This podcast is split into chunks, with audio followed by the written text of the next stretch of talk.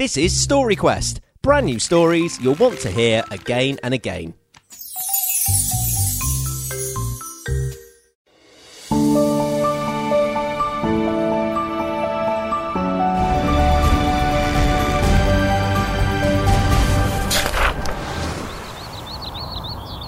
It was far too early in the morning to be waking up, and yet here Josie was, waking up.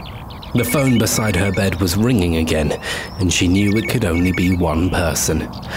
Josie groaned a feeble hello into the phone before a babble of orders were barked back at her. Bring me up a coffee, get me breakfast, don't be late for our meeting, collect my dog from the groomers and wash my underpants. Josie had recently got a new job working at a very fancy magazine company, except the owner was less than pleasant. There were rumours flying all around about him. He had hair cut into a neat little bob and wore sunglasses that wrapped around basically the entirety of his face. He drove fast cars, spent way too much money, and didn't like other people very much. Another phone call and another set of orders. This had been going on for several months now, and Josie was beginning to get a bit tired of it. She was told by countless people that working for him was the way to go places, and that if she could stay for just a little bit longer, one day she might have her own magazine. Josie was convinced he hated her, though. He would even set her seemingly impossible tasks. I want a ring, but not just any ring. I want a gold ring with one of the rarest jewels in the world in it. No, no, with a jewel from the crown jewels in it, yes! And it should also feature a tiny little musical box, and it should beep whenever I get an email. And I want it delivered by the Prime Minister of Australia, riding an elephant. And I want it tomorrow.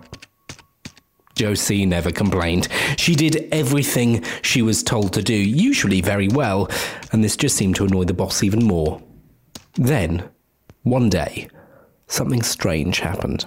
Josie, juggling six coffees, a bag of laundry, a whole bunch of very rare books that he wanted to read, and running late to a meeting, accidentally walked in on a phone call that he was having. He looked different in that moment, a bit sad a bit lost and confused, as if something terrible had just happened. He didn't see her at first. In fact, he didn't see her for a few minutes. Josie sat and watched, knowing that if she was ever caught, she would be in deep trouble. He was angry all the time. And yes, he was surrounded by very nice and very expensive things, but suddenly something dawned on her. Josie felt sorry for him.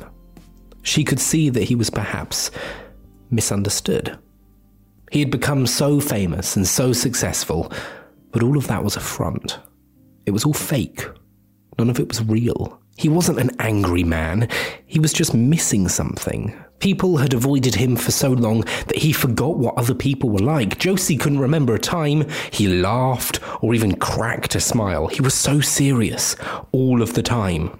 He lacked connection. He treated other people poorly because he couldn't see that they were people too, because other people couldn't see that he was just a person just like him. He'd become trapped in the role of being the big bad boss, and here Josie was, watching something quite different. The phone conversation ended after a while, and Josie piped up. Uh, I, uh, I, are you okay? Oh, he said. I didn't see you there. And paused, as if he was about to burst into tears and tell her what she already knew that he was a nice person, really, and that he just wanted a friend. A few moments passed. They felt like hours. Oh, get me a coffee!